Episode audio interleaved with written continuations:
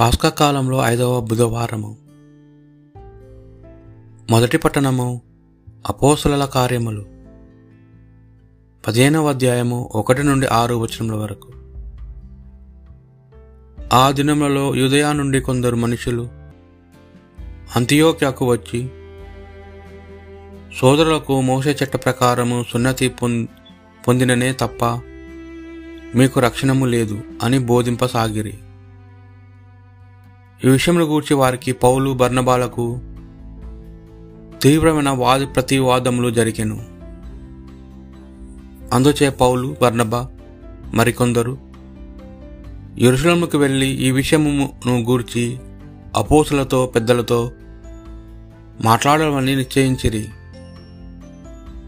క్రైస్తవ సంఘము చే పంపబడి వారు ఫినిషియా సమరియాల మీదుగా వెళ్ళి దేవుని పక్షమున చేరిన విషయమును వారికి తెలియపరిచిరి. ఈ వర్తమానము సోదరులకందరకు చాలా సంతోషము కలిగించెను. వారు ఎరుసలేమునకు చేరగోనగానే క్రైస్తవ సంఘము సంఘము అపోసులు పెద్దలు వారికి స్వాగతమిచ్చిరి. దేవుడు తమతో ఉండి చేసినదంతా వారు వీరికి తెలిపిరి. కానీ పరిచయలు పక్షంనకు చెందిన కొందరు విశ్వాసులు లేచి వారు సున్నతి చేయించుకున్న వాళ్ళను మోస చట్టమునకు విధేయత చూపవలను అని పలికిరి. అందుచే అపోసులు పెద్దలు ఈ సమస్యను గూర్చి ఆలోచించుటకు సమావేశమయ్యరి. ఇది ప్రభువాక్ భక్తి కీర్తన. మనము ప్రభువు మందిరమునకు వెళ్ళుదామని ప్రజలు పలకగా నేను ఆనందము చెందితిని. మనం ప్రభు మందిరంకు వెళ్ళుదామని జనులు పలకగా నేను ఆనందము చెందితిని. ఎరుసలేము మేపుడు నీ ద్వారములో అడుగులు పెట్టుతుంది మనము ప్రభు మందిరముకు వెళ్ళుదామని ప్రజలు పలుకు నేను ఆనందం చెందితిని. ఎరుసలేము పునరుద్ధరించి ఏక నగరముగా నిర్మించి ఇజ్రాయెల్ తెగలు ప్రభువు తెగలు ఇచ్చటికి ఎక్కువ వచ్చిన.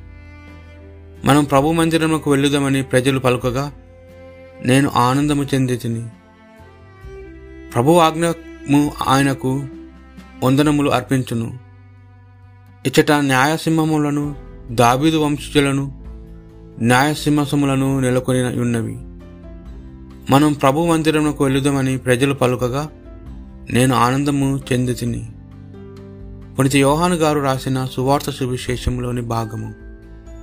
పదిహేనవ అధ్యాయము. ఒకటి నుండి ఎనిమిది వచనముల వరకు. ఆ కాలంలో యేసు తన శిష్యులతో ఇట్లా నేను నేను నిజమైన ద్రాక్షావళిని నా తండ్రి వ్యవసాయి.